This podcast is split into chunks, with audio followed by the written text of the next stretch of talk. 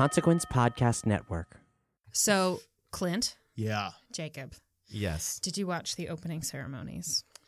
Enough, Yeah. I would say. what did you see? I saw one shirtless Tongan and one Korean mythical bird that has the face of a very handsome man. Excellent. I also saw the shirtless Tongan, and then I saw 97 versions of the same joke, which were all nothing but respect for my president, which made me laugh really hard. Uh, I did not see the bird. I did see the lights covering that stadium that said, Thank you for coming. It was very polite. Um, Well, that's what you get when you set the Yeah. Olympics in Wisconsin. and I and I saw Kim Jong Un's sister sitting behind Mike Pence, but I tried really hard to not see Mike Pence in and didn't photo he not stand for the Korean team? Yeah, Yeah, okay. Clint, you you did not. A lesson I learned last night is that I have a perception filter where sports events are concerned, where I just will not recognize that it's happening Mm. until it's already have happened. I I'm have like, oh, opening ceremonies of what?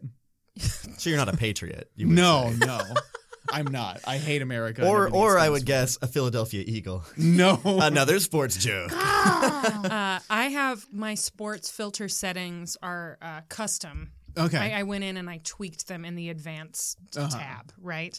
Where I have no idea sports is going on, with a few exceptions. Anything that involves figure skating, hence this, right? Um, anything that involves the Portland Trailblazers. Okay. Um, Anything that involves Tonga. Um, well, no, Oh. just that specific Tongan. Oh man. yes. Okay, that makes Um, sense. but that's no, that's just that's just nature. That's not has nothing to do with my. yeah, it's filters. true. Um, uh, and then I, I will also pay attention to any old football that involves Barry Sanders, former member of the Detroit Lions. And the last setting is uh, anything that makes sure, any awareness that ensures that I do not end up on a train full of drunk Cubs fans. Oh, my Yeah. filter is every time there's a big game, no matter what sport. Like I don't watch any of the regular season, any of the regular games. The big game I will watch and I will be completely invested in World Series, Super Bowl. Mhm. But the good thing about the Olympics is they are all big games. And so every single event I'm like, yes, I'm here for it. Mhm. This is the curling championship. The best curlers in the world. Ooh. And then I immediately I'm like, I'm a fan of them because they have my flag, and then I don't have to care. It's easy. It's right, really right, easy. right. Uh, yeah. welcome to TV Party. Do you think we're done with our bit now?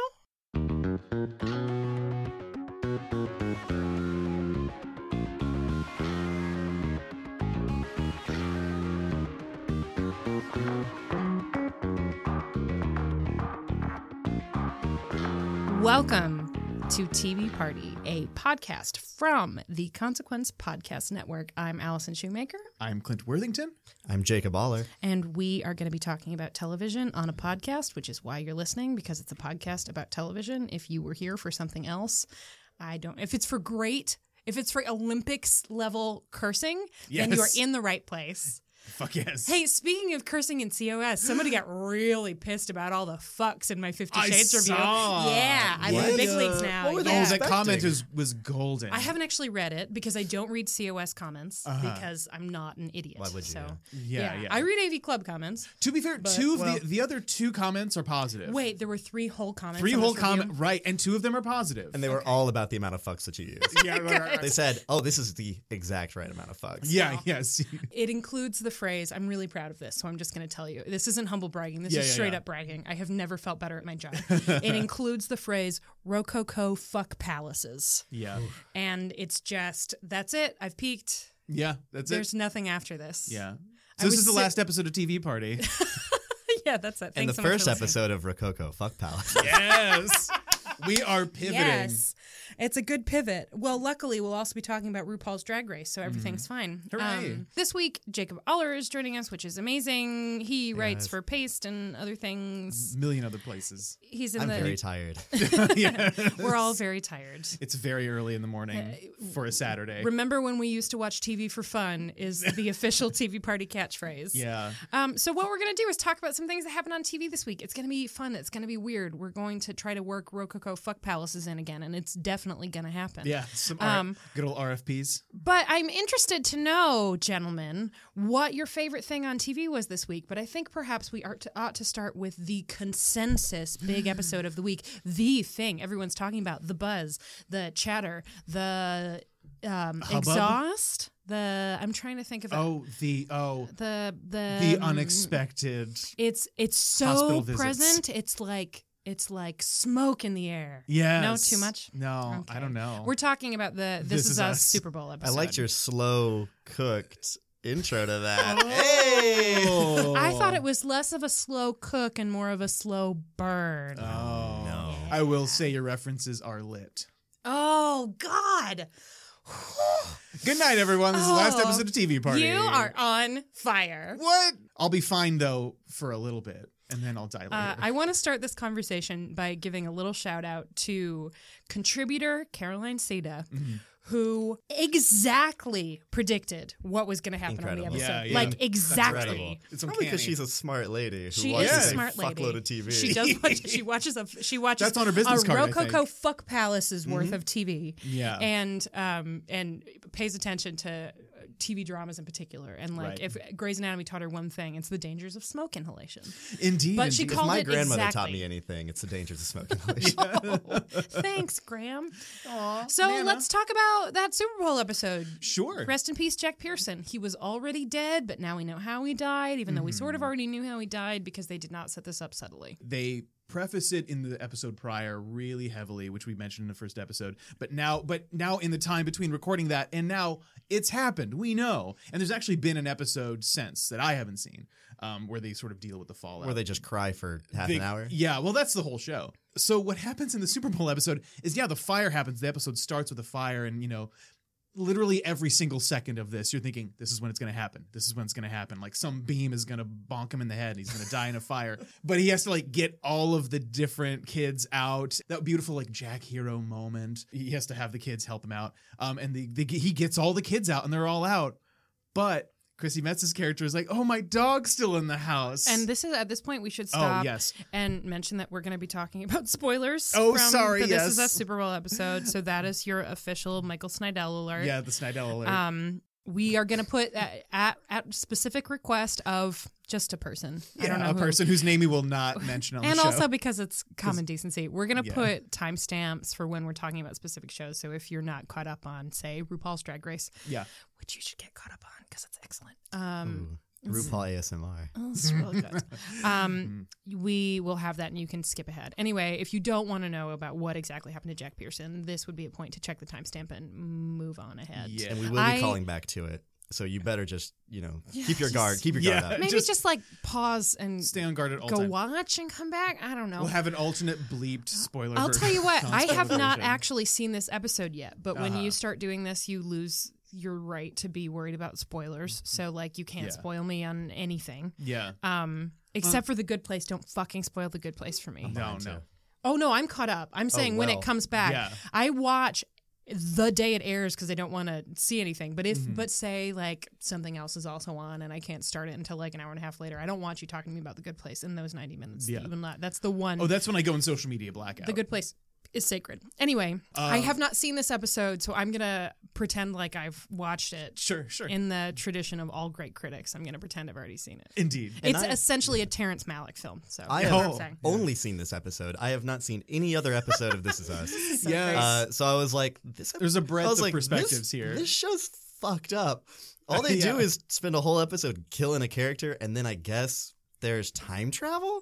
And then I was informed that there's been time travel all along, Ooh. and also he's been dead all along, so nothing changed in this episode. No, no. We just get the answer of how. Long story short, Jack survives the fire, um, but he. Yeah, he has a lot of smoke, and he ends up dying of a heart Yeah, attack. like that Deep Purple song. Yeah, yeah, exactly, exactly like the Deep Purple song. In fact, this is just an adaptation of the Deep Purple song. Uh, the time travel thing is just like you know the kids dealing with the fallout, and I guess because because the Super Bowl is happening in the diegesis of the episode as well, uh, which I always think is funny when Super Bowl episodes take place on the Super Bowl because it was a Super Bowl party or it was Super Bowl night, the night of the fire, right?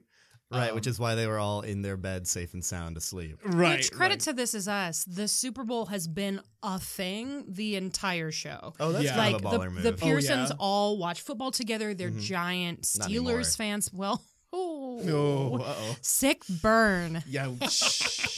It's been a part of the show's DNA from basically the beginning. Um, Yeah. So, and they talk about the Super Bowl a lot. um, because football is such an important part of their. Mm-hmm. Did they have it established life. as like the milestone of like when Jack died though? Um, 'Cause I, I think, think that would they color start their- if my, if memory serves, they start hinting at it a little. You definitely see a shot early in season two of Rebecca in the car. Mm-hmm. Um, obviously distraught, but trying to keep it together in a Steelers jersey, driving to the her burnt out shell of her house. To be fair, that's the that's the mode I'm in every time I'm in a Steelers jersey. I was gonna say yeah, like every time they flipped a coin, somebody broke down. Every, every time they saw a particularly funny commercial, there was just tears. yeah. There's there Every time she there looked are at a like Budweiser. y- yeah. there are there are references. I don't know that they ever explicitly say it was Super Bowl Sunday, Okay, but um, but knowing that, I hey, I also I rewatched the pilot. Um, in the last week and a half, Mm-hmm. um, which I haven't seen since it came out, and maybe the fourth shot of the episode is of that fucking slow cooker. No kidding. It's the crock pot is like shot number they four. laid that egg. You see it like ding, like right at the beginning. It was Chekhov's wild. crock Check, pot. yeah, I was gonna Yeah. if you show Check, crock check pot, out chili. yeah, Chekhov's chili. But the the rest of the episode is, is also really fascinating, and uh, it was also the moment. It was also the episode where I realized that Mandy Moore is actually a good actress. Oh, um, yeah. because No, I hadn't because I hadn't really seen a lot of her since like A Walk to Remember. Yeah, you Uh, missed out on I've- a lot of Mandy Moore in your life. I'm huh? sure. I'm sure I need to. It's something I need to rectify. You missed out on it like Canday, yay yay. No, You missed out on the one Clone High episode that she's in. Oh no so so most people but no she has those, this wonderful moment where i, I love the, the the actual reveal of jack's actual death because it's so for the show understated in Mm. terms of where there's just that that delay and disconnect because she doesn't quite believe that it's happened like the doctor's she's just getting a candy bar Right, and then when uh, I want candy needle drops in, you're Yeah. like, oh, that's that kind of makes weird. sense yeah, yeah it's weird the nose. but I just love that little like because the doctor tells her and she just like absently like just takes a bite of candy bar because she is not it's she's in full denial mode Mhm. and then it doesn't linger on like Jack's body or anything you see it in like a reflection I mean, no, they 100% they move over to the hospital room, and when Yeah. they look at it, it is in a white light. it It is lying there, and it is a dark room with a white light on a dead man. And I was like, oh, that is Jesus's goatee.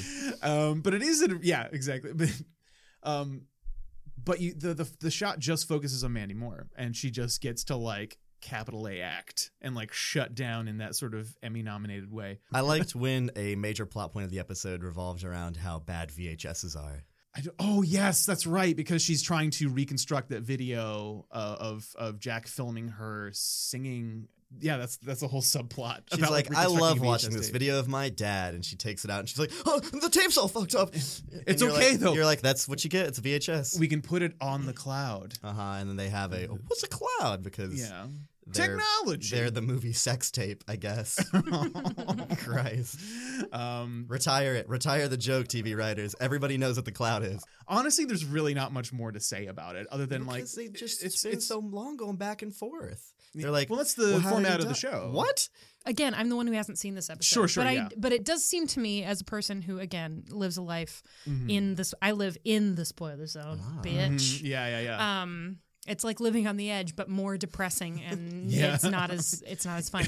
We're skipping the revelation that the season has been cutting forward in time as oh, well, Oh, because yeah, that was the other big reveal of the episode. Yeah, yeah, the yeah. revelation that we're seeing grown up Tess.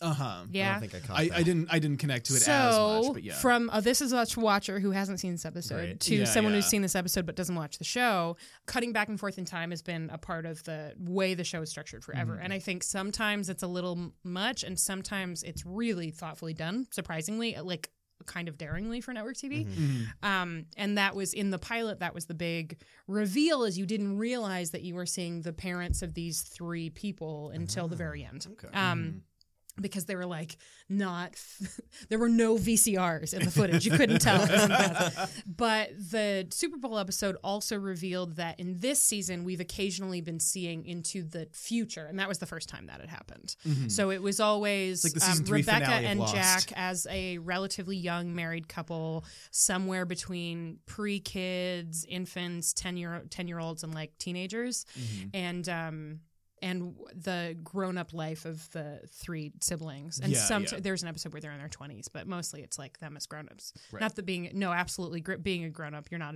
a, a grown-up when you're in your 20s. Never mind, I take Not anymore. back. Yeah, yeah. Um, it's the 21st century. God yeah, it. I again haven't seen it, but was really Mm-hmm. interested in that because after a while you're like, well, how many stories? I mean, I know like a whole lifetime's worth of stories, I guess, but how many stories can you really tell about Jack and Rebecca Pearson when they're young that relate to their kids when they're in their 30s or 40s? Like how, Mm-hmm. like how much longer can that go on? Yeah, eventually they're going to age out of their parents' life experience. Sure. a little bit. Yeah, But if we're also now cutting forward in time, that gives them a whole new. yeah, yeah. Yeah. How Is that long- something that you realized was happening? Like, did you have? I, I realized that the kids had grown up Okay. because there was exactly one black man, and I said, "Oh, I guess it's the same guy because this is on network TV."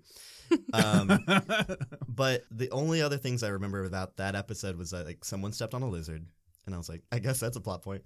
And then a handsome man cried by a tree, Yeah, yeah, and I think he was another one of the yeah. He's one of the kids. the Yeah. kids. He was And the one he who was was on crutches time. in the past, okay. which is a Ah. phrase I thought I'd never say. The Manny. It's like a It's show true. of good-looking people. Yeah, it's true. It's true. But Uh, that but he's particular he's handsome man. he's the he's especially Adonis like Kevin. the, the the guy who used to play the Green Arrow on Smallville. Oh, I didn't realize that. Yeah, and he was Aquaman in that pilot for the Aquaman show, Mercy Reef, Whoa, co-starring Ving Rhames. That's a name and a half. right. That is a deep dive. Was it a hospital show? yeah. from the Wayback Machine? Also, excellent Aquaman pun for the deep dive. so, how long had the Tess um, flashbacks slash flash forwards been going on? Was that all season, or was that something that I was just missing until this episode? Because I thought they um, introduced to this episode. oh, I think I think there was one. I think Uh-huh. that in the last episode I watched, there's one, but I might be wrong. I'm Mm-hmm. Incredibly underslept. Yes, I have- I think as are we. Who is Tess? uh, the the little girl? Yeah, from the, future. the older of the two kids. Um, she's named after a ceiling fan. That's right. Incredible. Yeah. so Sterling K. Brown has two daughters Okay. on the show. Uh-huh. Tess is the older one. Maybe she was the one that stepped on the list. Li- I did not really know what was going on. I, Okay, well, let I me ask followed you the this. fire plot and I was like, that dude died from smoke inhalation. You heard it here first. Very Grey's. Everything Yeah, else, I was grace. like, I guess everybody's just kind of dealing with it. yeah. So, as a person who doesn't watch the show, Mm-hmm. did this one episode make you want to watch the show? This show seemed like a commercial for crying. yeah. And I said, But aren't most "What is commercials also commercials for crying? No, no. no, they're commercials for drinking. If you watch the shows I watch, yeah, yeah, yeah. Um, well, no, because you know that was something I mentioned last week. Is that it's it's it's constantly scored like a really sappy commercial, like with that acoustic guitar thing. Mm-hmm. I, do sound a wonder little bit like a Barnes and Noble coffee shop. Yeah, a little a little bit. I'm just wondering where they go from here. I guess then they switch this thing to now adult tests and the lessons that they're going to learn in the future. I figured they just forecast more deaths, yeah. and then we'd have to figure it out, kind of like a really delayed action uh, Final Destination movie. Oh, okay. Oh God. The mystery of how Jack Pearson died is the is the only of its kind in this show. There are certainly like other reveals, but it's not. This isn't Lost, but with more crying. Yeah. Although there's plenty of crying on Lost. there's plenty, there's a lot of crying on Yeah. Lost. Um. Um, we have Yeah. to go back. Um, No, we really don't. Well, I feel like we're being. Us- A, I d- haven't seen this episode, but I feel like we're being a little hard on poor old This Is Us. At the maybe, yeah, maybe. I mean, this is also an Jacob's first it's impression of this. Right, no, I don't have Yeah, yeah, any. yeah. I don't have any of the buildup, which I think is probably the most important part of this show. Like, I don't think Yeah, this is a no, show of it's climaxes. true. I yeah, think this is it's a show about of build certainly Absolutely. like any enjoyment that you take in the show is from investing in the people, which is pretty hard to to do. Which I don't do on regular shows. right, right. Because you're sociopath. Right. Uh, yeah, and yeah. speaking of shows we don't invest in emotionally, this is probably a good time to transition. Yeah, yeah. take us away, Clint. Sure. Um, so we're going to go into our individual picks, our personal bests of the week, and I'm going to pick a show that didn't actually air this week, nor did I actually watch it this week, but Great. But did just come on streaming this past week. Um, but I've seen it before, just not recently. And it is season two of The Expanse, Syfy's attempt at like doing a not classy, but like a sort of a, a sort of upscale premium cable drama but set in space. It's also them attempting to like reassert their brand as a show that's actually about science fiction. Mm-hmm. I've I've enjoyed the show from the beginning, and I'm I'm caught up on it. I've seen all I've seen both seasons so far. They're they just finished filming season three. I'm sure it's going to come out at some point this year because that's usually when they put old seasons on streaming is when a new one's going to come out soon. But season two of The Expanse is now on Amazon Prime. I really really enjoy it. They found their footing. Um, they're going through the book series it's based on. It, they're doing a really interesting thing where the um the books themselves are staggered. Like it's not a season a book or a book a season. Season one is the first half of the first book so it doesn't really end on as much of a climax. Mm-hmm. the climax comes halfway through the second season and then that's when they finish the first book and then episode six suddenly there's like a bit of a status quo change and suddenly it's a different sort of show but um, the ensemble's really coming together well um, i'm a huge fan of Shohreh Aghdashloo um, who is in the show as this fucking as this give no fucks like un undersecretary who's trying to unravel this mystery and she gets to swear a lot on Syfy which is fantastic They added fucks, unadulterated fucks on Syfy. that's right. I'm very excited about it. And uh, yeah, no, it's it's just a really really solid show. I think they're settling into a place where the quality of the actual drama of the show is catching up to like the production value and the performances. It still sort of deals with the fact that it's based on you know sort of mill porn sci-fi a little bit but now they're actually getting into some real human moments and it's really interesting and the guy from mythbusters is a cameo so who wouldn't love it Wait, which guy from uh, Adam Savage. Oh. He's on one of like the ships that's like uh, exploring the mysterious thing that's floating over Venus. That'll make sense when you watch it. But will it? Suffer through the first four episodes. Like I think the first time we do just do this for me, it'll be the first five episodes of The Expanse. I thought it was going to be Power Rangers. That's coming later Okay. Because I want to start you off on a, an actually good show before I do. I like the pilot of the Expanse. I think the pilot of the Expanse is really good. Pilot of the Expanse is really good, but it's it's episode four where the pieces all fall into place, Okay. and like the the main cast of characters is established, and the, that status quo for the rest of the show like goes Does, forward. what's his name? Uh, Thomas, whatever. Does he Tom still have Jane? The, yeah. he still has the best hair in the galaxy. Does he still have the hat? In the Sn- pilot, Sni- Tom Snidola. Jane wears a fedora to end all fedoras. Yeah, yeah, and it, but it is an important part of his The character. like er fedora. Oh yeah. He, Well, because he he's his story, his subplot, because it's like three different stories. Because it's like it Is that takes he's a sentient fedora. his is kind of like a film noir detective story in one of many as, uh, space stations that are existing in the ast. This is like Star Wars, but slightly pulled inward, where it all just takes place in the solar system a few centuries in the future. Earth is overpopulated. Mars is colonized by like a group of really militant people who just want nothing more than to like terraform it. It's kind of like a Galt's Gulch in space a little bit, where it's like all these perfect people with like a crazy good military, and then like kind of a working class in the asteroid belt who've been in space for so long that their limbs are extended and they speak in this interesting sort of patois.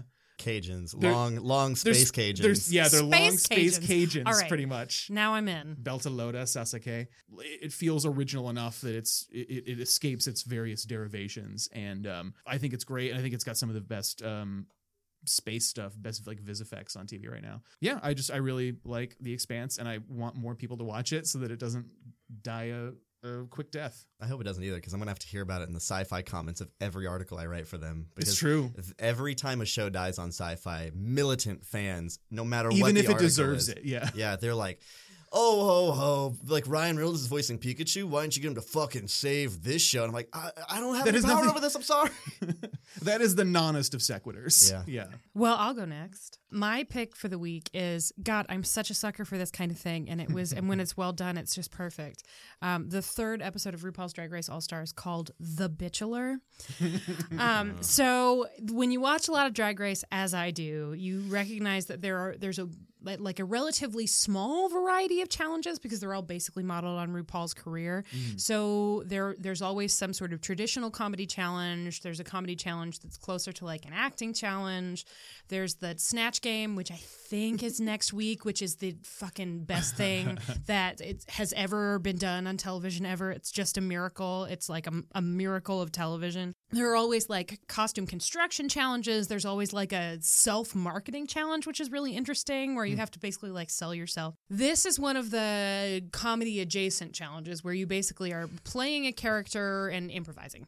And uh-huh. in this case, they did, oh, it's so delicious. Drag Race does this. I don't, it's no fucking other reality show could pull it off. where it's a reality show that already parodies reality shows. So, like, it's already hmm. an actual reality show that's also a meta reality show. Mm-hmm. And for this challenge, they then did a parody of a reality show. so, it's a ra- reality show making fun of reality shows that then makes fun of a reality show, in this case, The Bachelor. Mhm. The guest judges were from the cast of Unreal. And so then there's also Oh, that, Ooh. right? Get Mm, it? See, it's layers on layers. Mhm.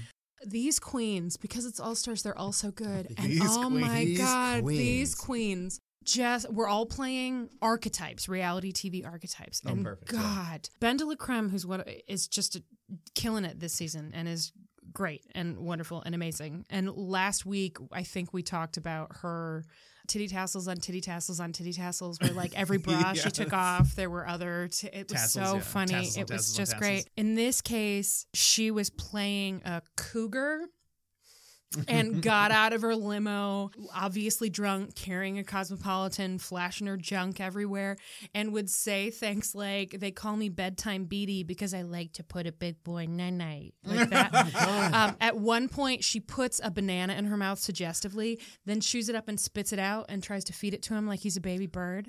the best line she improvised was, have you ever tried to take out a catheter? And it made me laugh so hard. But she's not the only one that's great. Kennedy Davenport plays like the crazy party girl and did this incredible job, like patted a giant rack and a giant ass and was pulling like full bottles of vodka out from under her dress and like stumbling around and passing out. Oh my God.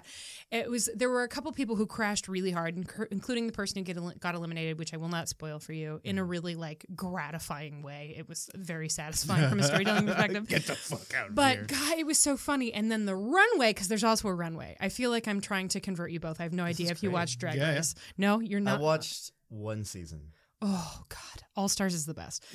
this runway was also reality TV commenting on reality TV because it was inspired by something another queen did at this point like six seasons ago, Roxxxy Andrews, who took off a wig to reveal another wig. Oh, I have seen that. gif. Right? Yeah, Yeah. yeah, yeah. It's the coolest. Never take off your wig unless you have another wig on underneath. Yeah. So that was the point of this runway was wig reveals. And several people went three wigs deep or had like a costume reveal Mm-hmm. too. So Ben de la Creme took off a short wig to reveal like a three foot long ponytail and then like pulled a thing on her dress and a dress made of hair fell down.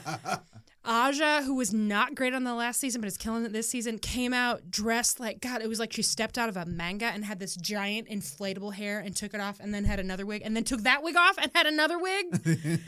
and then Kennedy Davenport did the same thing: wig, wig, wig. There, it was just delicious. It was so good. It was it was it was perfect start to finish, and there was a exciting lip sync and some there was some really good shade and a bunch of great line readings, and I mm-hmm. just am super on board. It was so fun. I cannot stress this enough. RuPaul's Drag Race All Stars is fucking amazing. anyway, do you think I was enthusiastic enough? Because I'm not sure I did it justice. No, I think I that's think good. you did. Yeah, that's no, gonna make up for I- my lack of enthusiasm in my picks. Ugh, Yeah, I loved it. no, that's I good. loved yeah. it. Uh, so I've got two like half picks Okay. this week. Cool. Is that, is that amounts to a full. Yeah, I mean, I saw what you two were doing. I was like, I guess we can just do whatever we want. We're, we're just winging it. Yeah. Right. So my picks are I love Black Lightning.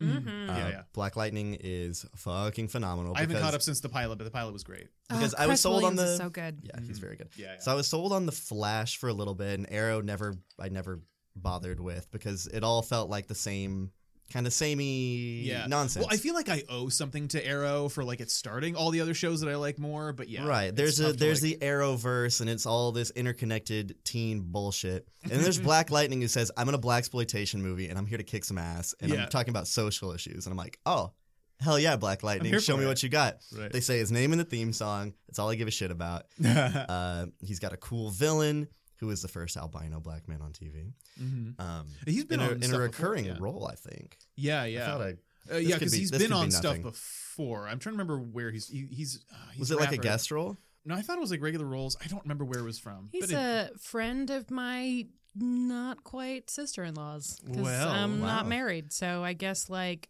um, he's a friend of my sister, friend of a stranger. Friend of a uh, stranger. uh, sister of mm, Sis- unwedded bliss. I don't know, sister of Son of none. something. Anyway, Well, he's, He's- very he's good. He's very good. Yeah, he's and very then Jill good. Scott, his boss. Oh, is yeah. fucking Oh, Jill Jill Scott. Yes. Woo! Number She's one so ladies good. detective agency. Oh, I watched that show. I love her. She's Yeah. great. Actually, every actress on that show is Yeah, really Yeah. I, great. I was really surprised at how much I love the family. Oh yeah. The family dynamic Yeah. is fantastic. Mhm. Yeah. Well, and then he's got well, so it's basically Static Shock, but he's grown up uh, Yeah. because it's the same exact plot where it's like gangs are running a high school, except instead of one of the high schoolers getting powers, it is just the principal will kick everyone's ass. Yeah. And it's amazing because what other principal wears immaculately tailored three piece Yeah. suits and is jacked as hell? Right. Uh, so that's half a pick because Black Lightning is great, but I'm not caught up enough to to sell Yeah. it as hard as you guys. Sure, sure, sure. I- yeah. I'll I'll say this. Yeah. This most recent episode was a little bit of a mess, Mhm. but there is a scene that's basically Jill Scott doing the scene where Tywin Lannister carves up a deer while dressing Ooh. down Oh, Jaime fuck Lannister. yes. Um, only it's not a deer, and that alone made this episode worth watching. It's like it's Oh, a little muddled, but that scene, Right, like, right. um, yum, yum, yum, yum, Oh, before we leave Black Lightning, we should give us h- h- how is James Remar afterwards as like his Alfred? It's fun. Yeah, Yeah. good. I, li- I mean, I like James Remar. I mean, it's just like, why is this white guy in a basement making all this stuff? You're like, Yeah. eh, don't ask it's just what he questions. does. It's yeah. a little absurd. He'll say Yeah. things like he just. You're like, why, why is this your hobby? Yeah, every time Yeah. he shows up, he's like, I thought you were out of the hero in business. And we're like, what are we, what are we doing? Is he a It's a Southern little- Bale now? There are there are It's some not not kinks. Southern There are some Yeah, kinks yeah. the show is still working out, but Yeah, yeah. the highs are way higher than the lows. So yeah, and yeah. number two is The Alienist, which is like half good and half trash. yeah, Uh, but that's is an accurate description. absolutely one of the most gorgeous dramas on TV Mhm. because it is Mhm. hardcore a period piece at the turn of the century, 18 to 1900s, and it is set in like New York City when it is becoming the New York City that we know today. Like Mhm. there are buildings that are still there right now, but it's nothing like it is now. And so seeing that history built into it in the context of a serial killer hunting show Uh-huh. is awesome. And then the serial killer hunting show sucks. It's terrible because they they discard all of that history where they say, "Oh, we're just learning about psychological techniques and all this, uh, you know, that mind hunter stuff. for, right forensic psychology." We have all that, and it's new now, but we're not going to explain why it's new or how we got there. We're just going to be like, "Ah, this new technique we're going to use," and it's like, "Oh, so it's just criminal minds, but you're all in costumes." Yes. So I reviewed this for Ebert, and when and when that was happening, I just got the first. Yeah, we got the first. I got the first three as well because Yeah, I reviewed it too. Yeah, and um, and I, I totally agree with your Yeah. assessment. I think I, as a part of this, I'm one of those assholes that thinks like, man, if I'm going to write about an adaptation, I absolutely have to read the book. I read the book too. Yeah. So I think Nice. I think that there is a chance that once they're done being really excited that they're using this cutting edge technique of fingerprinting. I like they Mm-hmm. or go like out of their way to be like.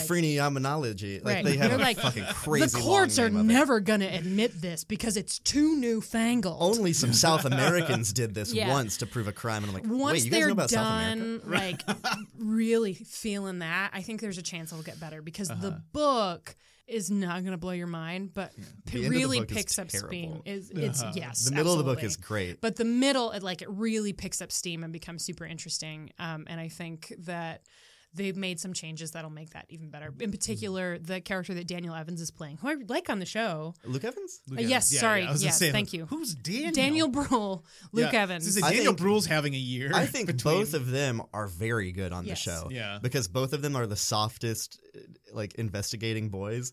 Because Are most they Cinnamon Roll Boys? most most TV detectives are hard hardcore like we're gonna fucking find this criminal and these guys are kind of scared and Mm-hmm. they don't really want to do this and they don't want to fight anybody and they're kind of scared about going out after night and they, you know they just want to look in some books and have a good time They're just some large Yeah. adult sons. That's a great. Yeah. That's great. um, the big change that they made with Luke Evans' character from the book is that he's an illustrator rather than a journalist, which I think is like a huge it's improvement. crazy It's Uh, just it, it if there were also a writer on the show, it would just be too Oh, much. boy. I don't know why that's the place that the aliens alienist decided it was going to exercise restraint because it exercises it literally nowhere else. Right. But that Here's moment. our co- tag team comedy Jew duo. Like, whoa, what? Yep, Whoa. totally. And here's a completely unnecessary scene of, of one half of that comedy Jew duo just fucking a socialist. fucking like, like- yeah.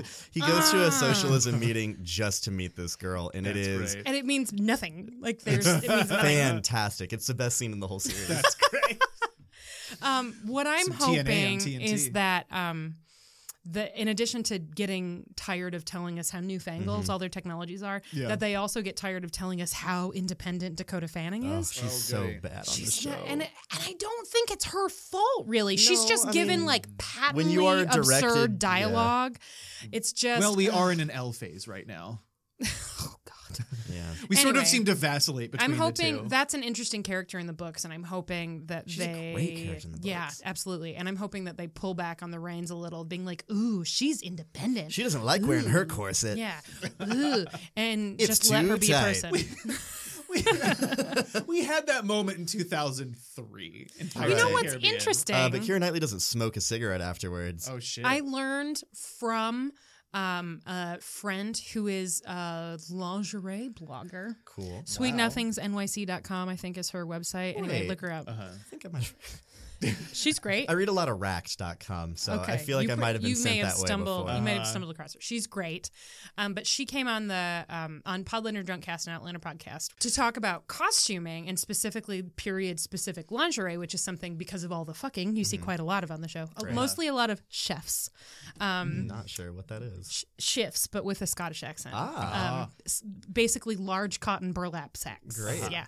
Anyway, um, she said her biggest pet peeve in period costuming is that everyone is always like, "Oh, corsets. They are so restrictive. This is a symbol of the patriarchy." When in reality, the function of corsets was to give your body a break from holding up your skirts so that your skirts weren't constantly digging into your hips. So mm-hmm. certainly there's a there's corsetry that's about restricting your waist and about making sure you have a tiny waist. Mm-hmm. But the actual function of a corset is to make it so that wearing a heavy skirt isn't painful. Oh, so this is engi- this is engineering. Yeah, this isn't yeah. totally. Yeah, right. I mean, it's probably a little of both, Yeah, but that to was one. their primary isn't? function. Right. So, in something like, say, ugh, the live action Beauty and the Beast, when it's all like, "Ooh, she's not wearing a corset. We're doing a contemporary adaptation." That's why the costume looks she so wore a shitty corset- because they had to make sure that the skirt was made of basically nothing because the dress literally wouldn't work. So Mm-hmm. If she anyway, wore a corset in the live action Beauty and the Beast, she would disappear Yeah. into a wormhole. totally fold in on herself. It would be like, when they a turned Janet star. into a marble. Yes, be like that. exactly. So, I mean, I'm looking forward to watching the show and also looking forward to the inevitable mentalist crossover uh, with the alienist.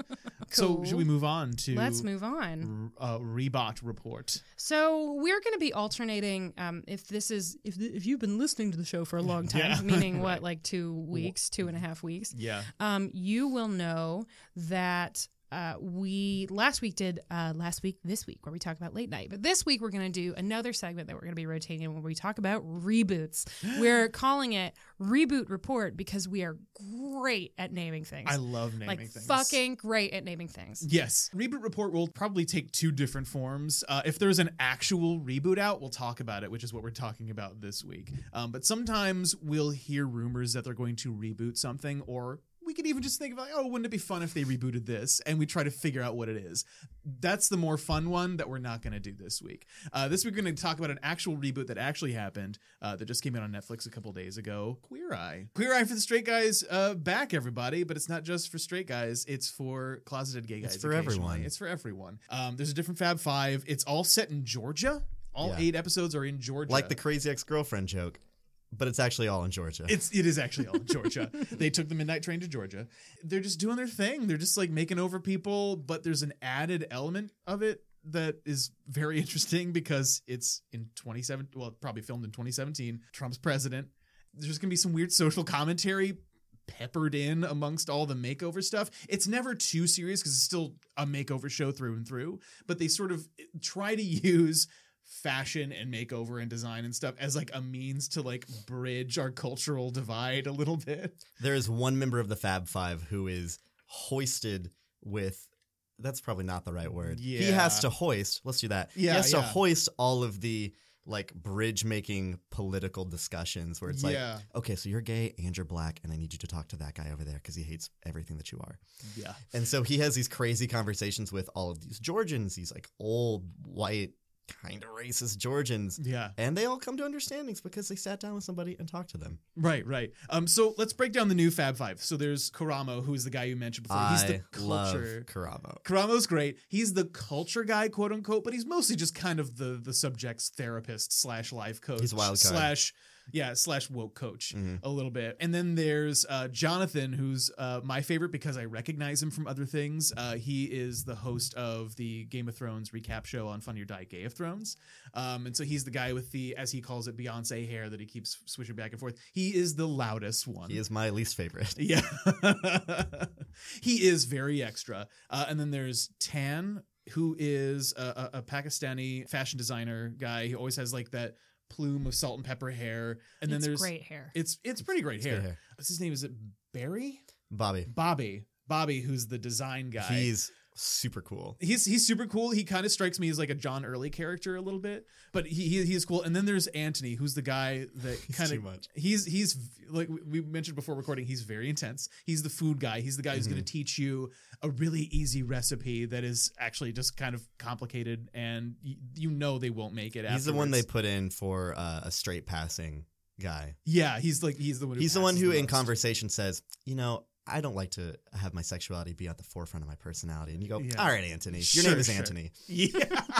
You know, all five of them together. Instead of the old show where they spent like a day or a day with the subject, they Mhm. get a whole week, I think. And then they. So there's more of an effort in this new show to like really dig into like the hangups that keep these people from being their fabulous selves. Well, it's a lot more like what not to wear A little bit, because yeah. they bring you in to see this person before, uh, kind of they they do like a before diagnosis, and then Yeah. they kind of address all of these different problems from these five different uh, angles, basically. Yeah. And it's a much more empathetic show than the original Queer for the Straight Guy. It's less judgy, which maybe is the right way to go in a post Trump America. I think so. I mean, Yeah. I enjoyed the show Yeah. phenomenally. I think it's great. I'm enjoying it as well. We, I've watched the first like five episodes, and there were like two episodes in particular that stand out to me. Well, I guess three technically, because the very first one I actually really, really like. It's a good baseline for the show. Their subject is Tom, who's this guy in his late 50s, who's the classic redneck who wears jorts all the time, has a big ol' like ZZ Top. Yeah, he looks like a. Duck Dynasty guy. Yeah, he's a Duck Dynasty guy. They don't dive into his political affiliations. That's a different episode. But he he seems like the kind of person who would have voted for Trump. So there's always that undercurrent that they sort of skate past because they're like, I know if we talk about this, conversation will shut down. As it is, like they are able to have a decent rapport. He has a fun personality. He just needs he's to great. like. He's, just great. A, he's a happy. He's a happy. He's dude. a happy-go-lucky dude, and um, all of the episodes are also framed around like a big event that's going to happen. Like it's either like oh a car show or a launch party, An app debut. Yeah. yeah, an app debut. They're preparing these people for something. It's right. not like there's an pre- end goal. Right. Yeah, It's like a debutante thing. right. In yeah, it's it's kind of Pygmalion in that respect. So you get those wonderful moments. You get the standard makeover moments, but then you start to dig into like, oh, why do they not care about what they look like? What do they do? And so like for Tom, it's he has this these incredible hangups about his ex-wife. Like he's just hanging on to all the stuff that his ex-wife gave him, and That Uh, seemed like the most fucked up thing. In five episodes that I saw, yeah, they they're like, "Oh, so Tom, like, how many times have you been married?" He's like, "I had three ex-wives," and they're like, "Oh, wow, like that sucks." And he's like, "I love my last ex-wife," and they're like, "Oh, you should ask her to this car show." You're like, "Whoa, dude, you don't know what their relationship is like." Right. Well, Are you the, crazy? the way they frame it is that they still hang out all the time. It's still fucked up. But it's still it's still really fucked up. Still weird. But the real but there are like two episodes that go beyond the formula a little bit. And there's the episode three, the one we were talking Mm-hmm. about, one with, one with Corey, the one who they like Karamo finds his MAGA hat and puts it on, which is fascinating. Early on, it's very clearly a stage scene, but all of this is staged, so you kind of have to lean into it. Where they get pulled over and he doesn't have his license, and uh, but it all turns out to just be like a, a ruse for like it's a fake out for the cameras but I guess the what they what they ask you to buy into, at least for the premise, is that Karamo's still like freaked out about it, like instinctually, like his body language changes and everything, and he sort of has to unpack that with the subject, who is an ex cop, um, trying to bridge like the Black Lives Matter I divide. think he's just a cop. Oh, is he? I thought He thought has he a cop still- car in his driveway. I don't think you just get that when you retire. Oh, really? Are it's we, not like we're a- talking about that actual Yeah, subject. yeah. So this one you yes, watched, he's yeah. a cop. He is a cop. I, I think. Yeah. Oh, I was thinking he's an ex-marine. They were both cop? They Marines. were both yeah, Marines and the as a cop. both. Gotcha. Yeah, the the episode sort of culminates everything else around the episode is the standard kind of like oh let's shave off your mustache Right. let's give you hair gel but um then it culminates that earlier scene sort of pays off in this long conversation that where you just like sit down Karamo and this cop who voted for Trump in a car in a traffic jam for 3 hours and they just kind of like hash out it doesn't like turn animated or anything but it's still like a here's my perspective Oh here's my man, yeah, it is uncomfortable because Yeah. there are like very small give and take back and forth about Yeah. like the the cop just says like, "Yeah, I listened to a lot of rap in high school," and Karamo's like, "Oh, "Fuck, all right, dude." Yeah, well, like, you, I listened he, to he plays Thugs- along with it though. He's, he's like, like- "Oh, we would have hung out in high school." like, No, "I listened to wouldn't." Bone Thugs-n-Harmony." He's like, "Yeah, we'd probably be friends." Yeah, like that's. I guess that's also part of his his appeal, right? His chemistry is that he he just he finds the things to latch on to to like ingratiate himself towards this person because he knows he has to be approachable Right. because well because of the format of the But show. there's a little bit of a there's a little bit of um compromise yeah, at yeah. the end of that conversation, which is more than any other show I've It, seen. it's true, I guess, and it you know it sort of raises questions about like to what extent in having those conversations, to what extent are those conversations valuable, Mhm. and to what extent do we have to like allow the both sides canard in order to like Mhm. at least make the other person feel like they're being listened to because they pull out the bad apples argument and stuff like that. Well, one of the most interesting and I think important things that Queer Eye in the new season has done is that in the very first episode with Tom, the old guy with lupus, Mhm. He's a super great guy. He's super nice to all these five crazy gay men that invade his I life. never hung with gay guys before, Right. but they were great. And so Yeah. they're on their way to something, and he's asking about if any of them are married. He's like, "Oh, I know Tan has been married for however long. Is it? Are you Mhm. married?" And Bobby says, "Yeah, I'm married." And he's like, "Oh, cool. Are you the husband or the wife?" Yeah, that's right. And then Bobby's like, "Excuse me." Mhm. actually that's a misconception and then like has a very serious Mhm. yet like understanding conversation with him about like that's not how we view these things and while there's masculine and feminine parts of all of us i mean that's Mhm. not defining who we are and that doesn't certainly define our relationship and tom like nods his head and he's like oh all right yeah sorry about that and you're like oh this He guy's is capable of absolutely never ever ever met somebody like this that he could have this conversation with Right. And so I guess that gives me a glimmer of hope that like a lot of times it's I grew up in downstate Illinois. So like a lot of these people feel very similar to me. Yeah, dude, to I the grew people up in Texas. Right, exactly. So like so this feels very approachable and sort of it gives me hope that like I can have conversations with people about like, oh no, this is like these are misconceptions and here's why in a way that doesn't alienate them. if But you want to have those conversations, I suggest you travel around with a camera crew yeah. and the promise of being on television. See what happens. I'm, I'm I'm sure I'm sure I mean that's the thing like we know it's all staged and stuff but I but I will say the best episode for me is uh, is episode four where it's actually about the gay guy who's still in the closet but but he's like a secret leather daddy too but like um, I don't know, but he still is sort of just has these hangups about um, not telling his dad about the fact that he was gay before his dad died, and so it all becomes it all frames itself around this cocktail party they're going to throw at the end of the week, where he's going to tell his stepmom, who he doesn't think is going to understand that he's gay. The whole like letter thing, it feels really, it feels really stagey, but like the scene itself, I don't know, feels. man. I mean, it. The, the the emotions do feel kind of raw and real. I Like- think after you binge like four episodes leading up to it, you're ready Mm. for anything, and you're like, I buy all of this. Yeah, yeah. you're, no, exactly. you're no longer thinking of of it in terms of structure and of filmmaking, and you're more just like, Yeah. okay. After I saw the staginess of the first couple, and this one had such raw emotions, I was like, Jesus Christ! I mean, like, I know there's a camera guy right fucking there, but this But, guy's like, sobbing. This guy is really crying. Like it's maybe the best case for justifying Queer Eye's existence now. Queer has a different definition now than it did when it was just like, and it's still five relatively well put together gay guys um, from the city, you know. So it's not, it doesn't really like celebrate that broad spectrum of, of queer that it probably should. But at least it's it's it's exploring other subjects than just uptight straight dudes you get to pepper in in amongst like the fashion porn and and all that stuff and the HGTV kind of stuff um conversations about masculinity and femininity and and the roles that those have in both straight and gay communities. And it's a super disposable show but I have a lot of fun watching it and I appreciate them trying to like up the scope of it. The if that makes elevating the makeover form. Yeah, It's a little bit. Yeah.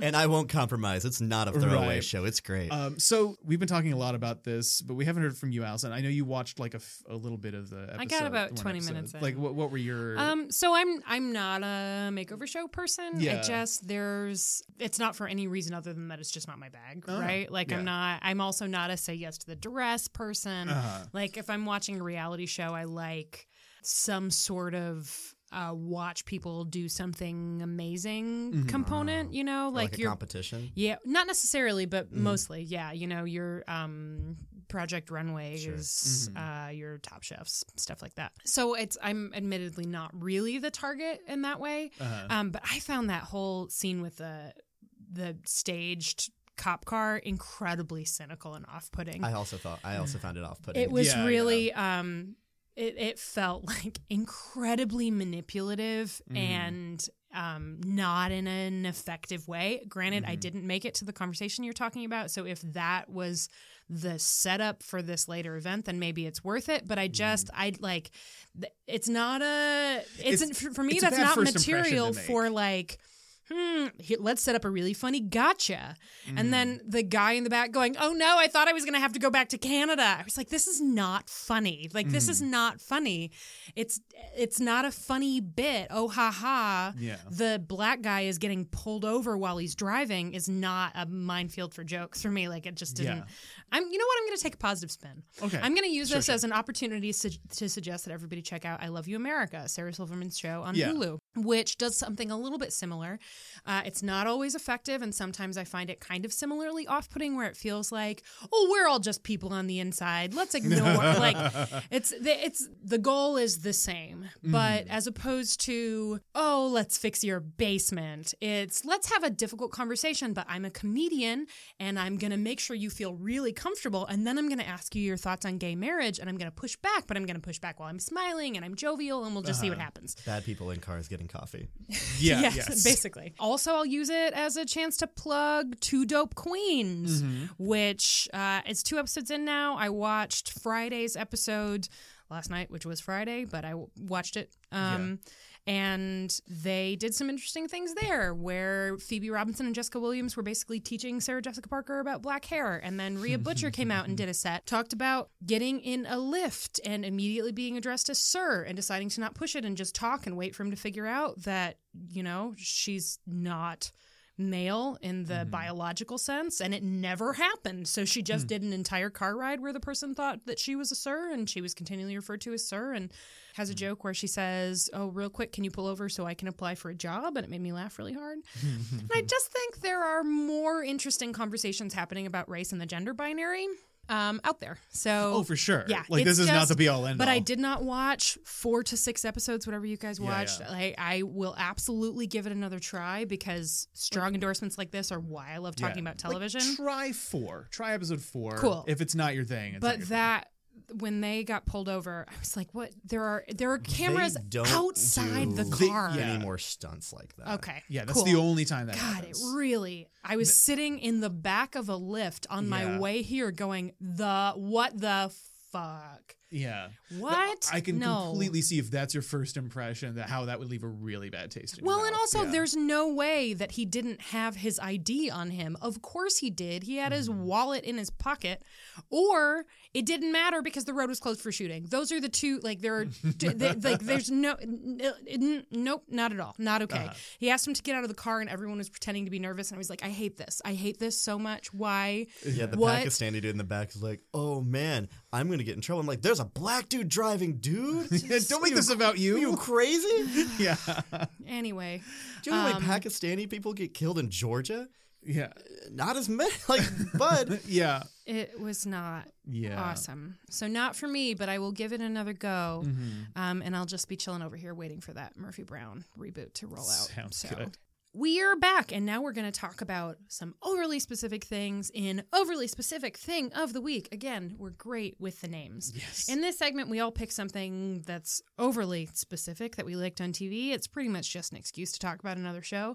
Uh, but sometimes there's something really great and something that's just okay, and that's cool too. So, Clint, what is your overly specific thing of the week? Sure, I'm calling mine the freelance flashback of the week uh, because, like I said before, I was looking forward to Blackish coming back for the first time, I think, since Grownish premiered. And its first episode back uh, was an episode about Rainbow getting used to life, being a stay at home mom and everything because she just quit her job. And uh, seeing the ways those rhythms change for the family and seeing Andre's reaction to that because now he's the only one going to work every day. And it actually like gave me weird flashbacks of the frustration one partner feels when the other gets to sleep in because I'm the rainbow in this situation now. My fiance Julia, she has to get up really early to go downtown and everything. So the whole morning routine is very, very similar. There's an entire scene where Andre is very frustrated that uh, Rainbow won't get up because it's almost seven in the morning, and she usually gets up at four thirty and gets everything ready, and so he's just stomping around the bed loudly while running his toothbrush and his electric razor,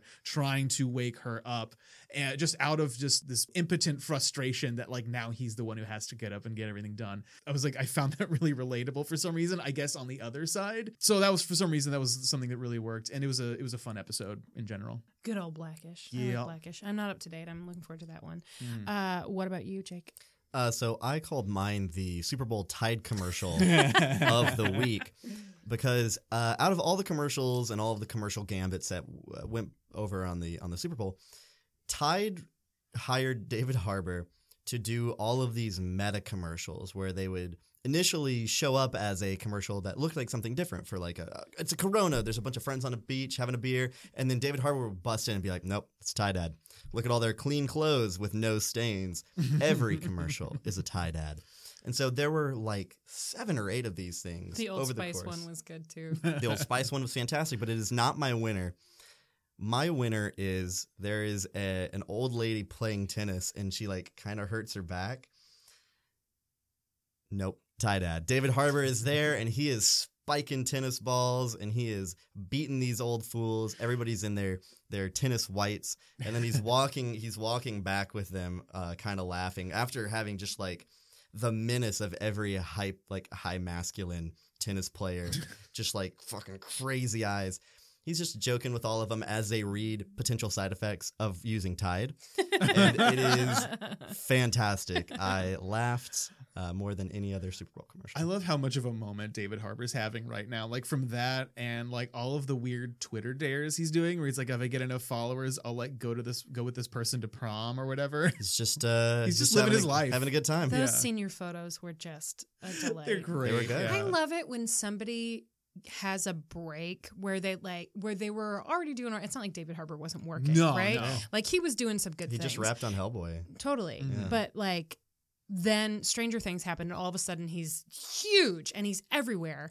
And when somebody has a break like that and the way they choose to use it is to just live their best life. Yeah. To like It's just so great. be delighted all the time. It's incredibly appealing. And I just it's he watching him have fun is really fun. Yeah. Yeah. Every interview he does is like, I'm glad I don't have to do plays just to eat anymore. And I'm like, I like to do plays, but I get to eat whenever I want. I was like, oh, cool. Yeah. Uh, so I am going to cheat and do two kind of because um, I I couldn't go let this episode go by without talking about um, this week's terrific Crazy Ex Girlfriend. But there was also a hell of a performance this week. So I'm going to start with Crazy Ex, uh, and my pick for that is the fuck ton of cats of the week. Um, I encourage you if you watch this week's Crazy Ex Girlfriend to go online and find the explicit version of the buttload of cats, um, which is fuck ton of cats.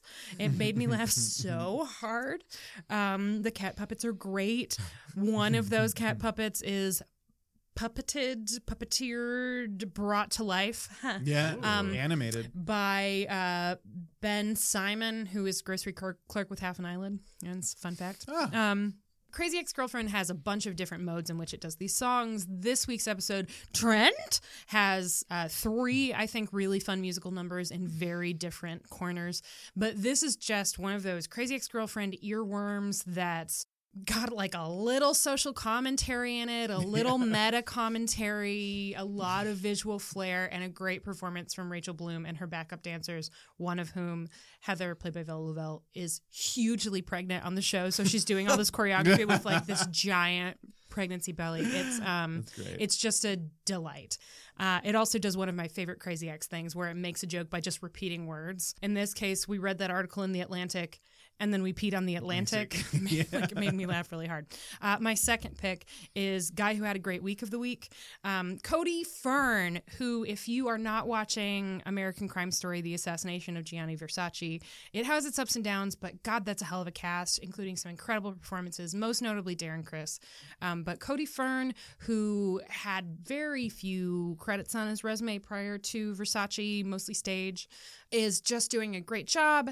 This is his first big episode. It's called House on the Lake, House by the Lake, one of the two. And it's almost a two hander. The majority of the episode is just Cody Fern's character and Darren Criss um, as Andrew Cunanan, just like talking. Um, I don't really want to spoil anything. They're mobile, and it's there's a, a very upsetting early scene that sort of sets the tone. Um, but his performance is just extraordinary. And on that show, frankly, to make an impression opposite what Darren Criss is doing is a hell of an accomplishment. So he's great there. And Netflix, I think, wisely, I have to imagine this was deliberate, chose to wait until this week when he had that great episode to announce that he's joining the cast of House of Cards. Um, yeah. So da- Cody Fern playing David on American Crime Story, The Assassination of Gianni Versace, had a hell of a week. Yeah, so now we're doing next week on TV Party. We're going to talk about what we're excited about next week. Mhm. What's coming up? Uh, we have our consensus pick. Yes. Yeah, speaking Uh, of Crazy Ex Girlfriend and great Crazy Ex Girlfriend songs, yeah, yeah. the finale's coming up next week. right. Oh God, and there is a great song in it. The episode title is Nathaniel is irrelevant with a period at the end. Um, it goes places you would not expect. Great, great performances. I'm so excited to talk about it. We will also. Um, not long after that, be running an episode where all we're talking about is the music of Crazy Ex Girlfriend. So if you liked hearing me say "fuck ton of cats," or maybe "fuck ton of cats," just to get some more rococo "fuck palace of cats." yes. um uh, get ready because there are a lot uh, there are a lot more vulgarities in the crazy ex-girlfriend canon that we're going to get to talk about Thank God. um, and i'm really excited we'll generalize about some men Mhm. we'll perhaps have zoo. some intercourse Yeah. we will um, be angry mad i love that one yes. we yes. will be having a few people, People over, over. Ding, ding, ding, ding, ding, ding, ding. We will give good parent. we will Yeah. give great parent we will have a jap battle we will settle for me i don't know And Yeah. then we'll get we'll get our asses out of your house. yes Yes. Oh, that was so. well done good. Closure. Um, So we'll be talking about the Crazy Ex finale, and then a few days later, be releasing an episode just about the music of Crazy Ex Girlfriend, which I'm very excited about. But what else Mm-hmm. are we excited about this week, Clint? What are you looking forward? to? Our secret favorite show, Legends of Tomorrow, is coming back. It's no It's secret. no secret. We're we're open about our love for that stupid, stupid show. Uh, everyone's favorite time idiots are back. Are coming back. John Constantine is there now. We're going to be solving some sort of spooky mystery. And Resident homeless tips. man John Constantine. Yes, TV. TV's homeless wanderer. Yeah. The nomad John Constantine. Check out his single season on CW Seed. Yeah, he's. I, I don't know if he's if it's just a guest spot or if he's joining the cast, but I don't care. Any It's Constantine- just a guest It's spot. just a guest, just a guest spot because we now have confirmed that Wally is going to join. Yeah, the Wally Wave West. Crew. Yeah, yeah, he's racing over from the Flash, where they had no fucking idea what to do with him, to Yeah. join the cast of Legends of Tomorrow, which I'm super excited about. Yeah, yeah, yeah. They'll have to do the same thing that they did with Firestorm, though, is which is contrive ways to like not have him use his flash powers because like that's that's the problem with like having a a super group of superheroes on a show is like one there's going to be one overpowered guy who could just like fix everything. Well, they have a little something with him in that Wally never quite figured out how to use some of his abilities in the way oh, that Oh, yeah. Barry did. So he's got like a little. There's already a little something, but yeah, it's Okay. not like he can be racing around the Wave Rider without yeah. potentially doing some damage. But I'm so. really curious as to the dynamic he's going to have with the rest of the the crew of the crew of misfits and Mhm. outcasts. Well, I'm Yep. so, sorry, I'm not supposed to. Are Call you it talking that. about the legends? yes? The legends of tomorrow? Indeed. They're not misfits. They're going down in history. History, yes. Oral history, I imagine. Uh, this oral Probably. history. The Yes, CW has been running this ad where what it says on the on the like placards is Mondays will be legendary. Oh, and it oh, makes me think, fittingly, of a particularly great read from season three of RuPaul's Drag Race, where it all comes What a full pull. circle. where fan favorite Jujubee is looking at another queen and says, "You are always talking about how you're legendary. Legendary, more like leg and dairy." And then rings her belly. Damn. And it made me laugh so hard. So every time it says Mondays will be legendary, legendary, more like leg and dairy. Man, that's amazing. I was also uh, watching a lot of CW commercials because I was binging Crazy Ex Girlfriend last night, and in every commercial break in Crazy Ex Girlfriend, they had three Dynasty commercials. Oh, in- Yes. in a row. Do you watch them like on the app? Or, Huh, yeah. Oh So yeah. I watched yeah. on the app, and it was just like some guy putting diamonds in a glass of wine. Dynasty. some guy using champagne as Windex. Dynasty. And I'm like, what? They're That gonna is say Alan Dynasty a lot. sir. My favorite one that I've seen recently, God, because they're really They're laying the it on. CW wants us to save Dynasty. I'm not Yeah. sure They want anybody us to else say wants to Dynasty. save Dynasty. Yeah. They definitely want us to say Dynasty. Dynasty. Um, my favorite one is because I don't watch the show. One character is like laying another character on a desk to bone, right? And he looks down at her and says, "Maybe one day we'll have our own dynasty. Dynasty." Fuck yes. Uh, one they shaved uh, a bar of gold like cheese over over like some dish, and I was just dynasty. Dynasty. Yeah. Oh god, it's so Hard beautiful. pass. If they had Scrooge McDuck jumping into a vault of coins and then they said Dynasty. dynasty, I'd be like, oh yeah. You know, it's it's the marathon of mini commercials that make it. Like, There's 'cause they, going to be that shot of the fucking Bond villain in the treasury holding the the page of dollar bills with his wife. Dynasty. Dynasty. Oh, the military parade. You were too late, John McClane. Dynasty. Oh no. oh god, uh, the Riverdale commercials are like that too, where there's Yeah. always just like some. But they are sexy, spooky- though. Yeah, it's true. Like, where like, there's, I don't like, know. What's, I don't of, watch like- Riverdale, but I saw those commercials like this shit is about fucking. Like, what's going on? Yep. Uh, there. One, a friend of mine has a Riverdale po- podcast that is just called Sex Archie. Yeah. Yeah, it's understandable. Right. Right. Um, Allison, what's your? I so I'm going to be watching the Olympics because again figure skating, but I'm particularly excited about something going on in my life, which it makes me give me a chance to cross promote. Yeah. Yeah, nailed it. I'm I would ace that RuPaul self marketing challenge. I am about to make my very first foray into the world of classic Who, Yay. which I'm excited about. So on debating Doctor Who, one of the other podcasts I'm on, uh, Alistair Wilkins, we were texting about what the fuck we were going to talk about this week because we've already exhausted like let's do all of Chibnall, let's pick the greatest of Capaldi, let's look at just regeneration stories, let's do just waiting, and then we've uh, it's a long dry spell.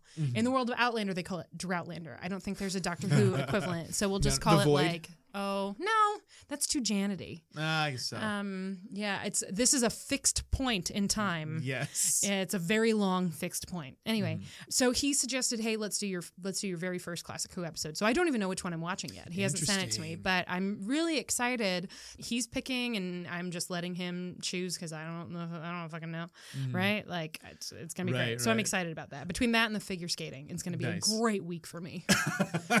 Especially if it's a figure skating serial of Doctor. Sure at some Yeah. point Ooh, there the was some figure pseudo-historical, skating. Yeah. Jacob, what's your individual pick for next week? Well, uh, mine is a, a kind of a sitcom called This Close, and it is a show on Sundance Now, uh, created and starring two deaf comedians, and it's basically like standard romantic comedy fare where like these just these people trying to deal with their relationships, except the one caveat they're deaf. It's a step in representation that we haven't seen on TV very much. Uh, Baby Driver had a little bit on in, in film when they had uh, Ansel Elgort's dad played by a, a deaf actor whose name I can't remember because I'm fucking shitty. But he is an actual deaf person who's speaking in sign language and mouthing words. Like it's it's representation that that community doesn't get on TV because it is such a, it is a medium that does both audio and visual, and so they're like, oh well, you can't do one of those, so we'll just cut that shit out, which sucks. And so getting a whole show with that premise is is both really interesting and I think there's a lot of comic potential too. Mhm. Yeah, also featuring one of what another deaf actor that I have seen on television, and you don't see it all that often, Mm-hmm. Marlee Matlin, who is a Oh, great recurring character on The West Wing, Yeah. in addition to being Oh, she's great, great. on other Yeah, things. she was on uh, and she she was on a bunch of Law and Order too. Such pretty hair. Mm-hmm. she was on Fox when she was on Law and Order.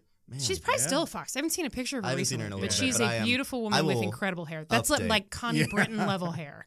That's Oh, it's like yeah. great hair. It's also David Tennant, great hair. Yeah. This is a great hair podcast. This is a, now a podcast about great hair. Yeah, Claire Sarah Parker. Jessica Parker, great hair. Great hair. Hey, Phoebe Robinson and Jessica Williams, both of them, great hair.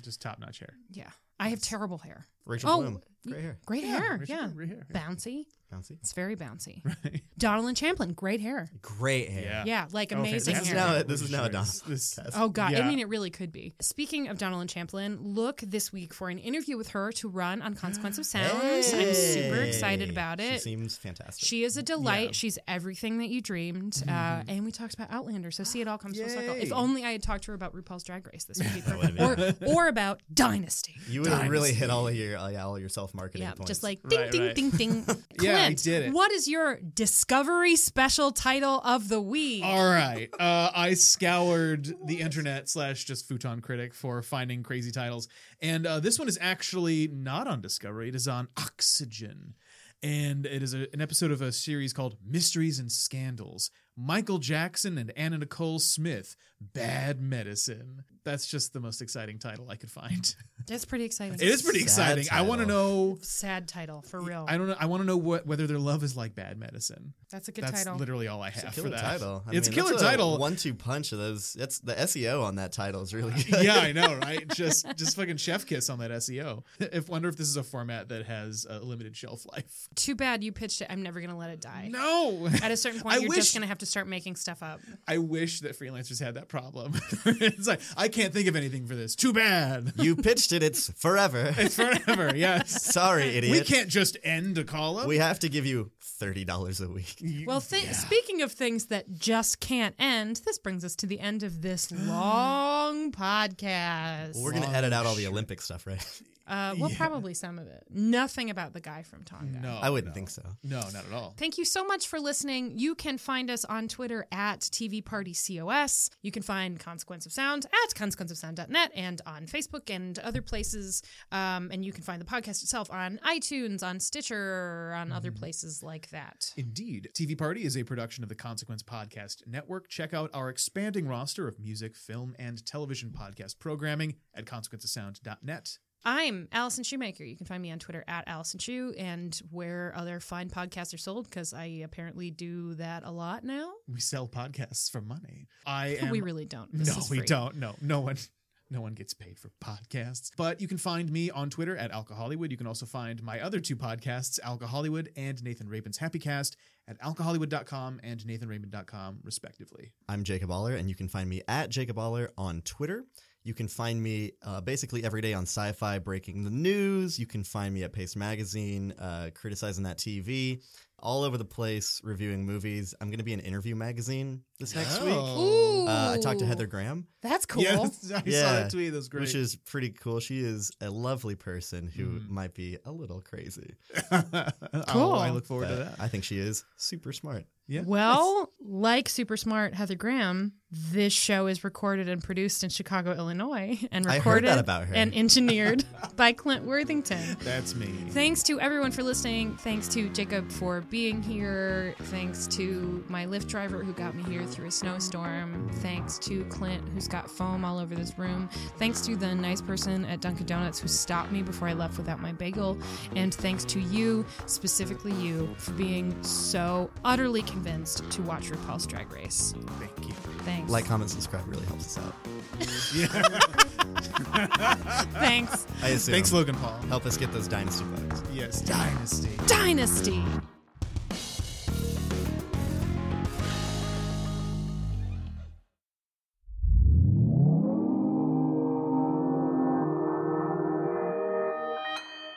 Consequence Podcast Network.